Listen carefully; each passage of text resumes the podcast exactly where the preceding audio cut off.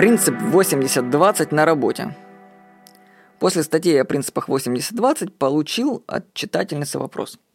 Хотелось бы испытать этот принцип в действии, но мой род деятельности связан с физическими затратами. Я массажист и косметолог. Чем больше работаешь, тем больше и зарабатываешь. Как здесь это возможно применить? Принцип ума не приложу. Пишет мне Татьяна. Да, я вам скажу, что многие работы по определению, по определению несовместимы с деньгами. Ну, вообще никак. То есть вот, вот, вот медсестра, медсестра, ну никак она богатой не станет. Так же, как и водитель автобуса. Ну, ну никак. Тут, тут только нужно менять профессию. Но, допустим, если вы все-таки находитесь внутри профессии, допустим, массажиста, да, то и тут можно использовать принцип восемьдесят двадцать, чтобы поднять планку дохода и получать больше, делая меньше. Давайте так вот. У массажиста определенно не все клиенты одинаково приносят прибыль. Есть постоянные клиенты, которые ходят регулярно и рекомендуют тебя своим друзьям. А есть временная группа, которые зачастую еще и тебе проблемы создают. Таким образом, отдача от клиентов разная. И нельзя им уделять одинаковое время. Постоянного клиента нужно холить или лелеять, уделять ему больше своего времени.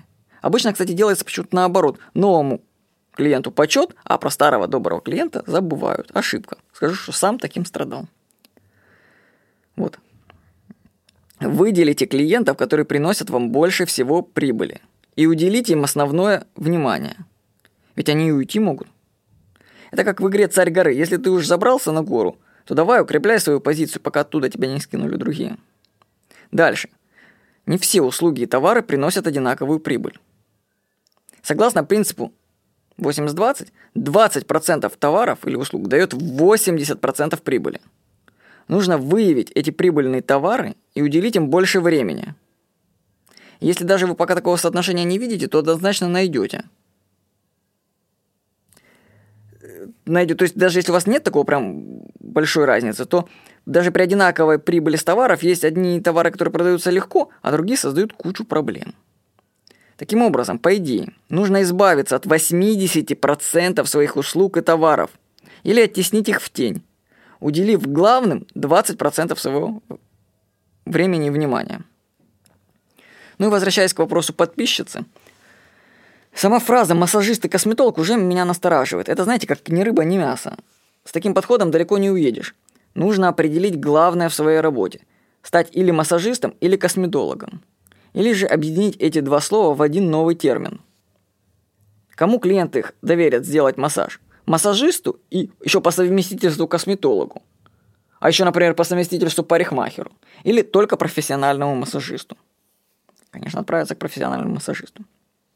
Когда человек хватается за много, то он мало что получит.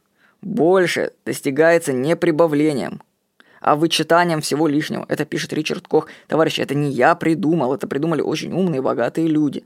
Я просто вам пересказываю то, что я прочел и применил на своем опыте. Вот. Определяйте главное и уделяйте ему больше времени. Вот и весь секрет свободного времени и больших доходов. С вами был Владимир Никонов.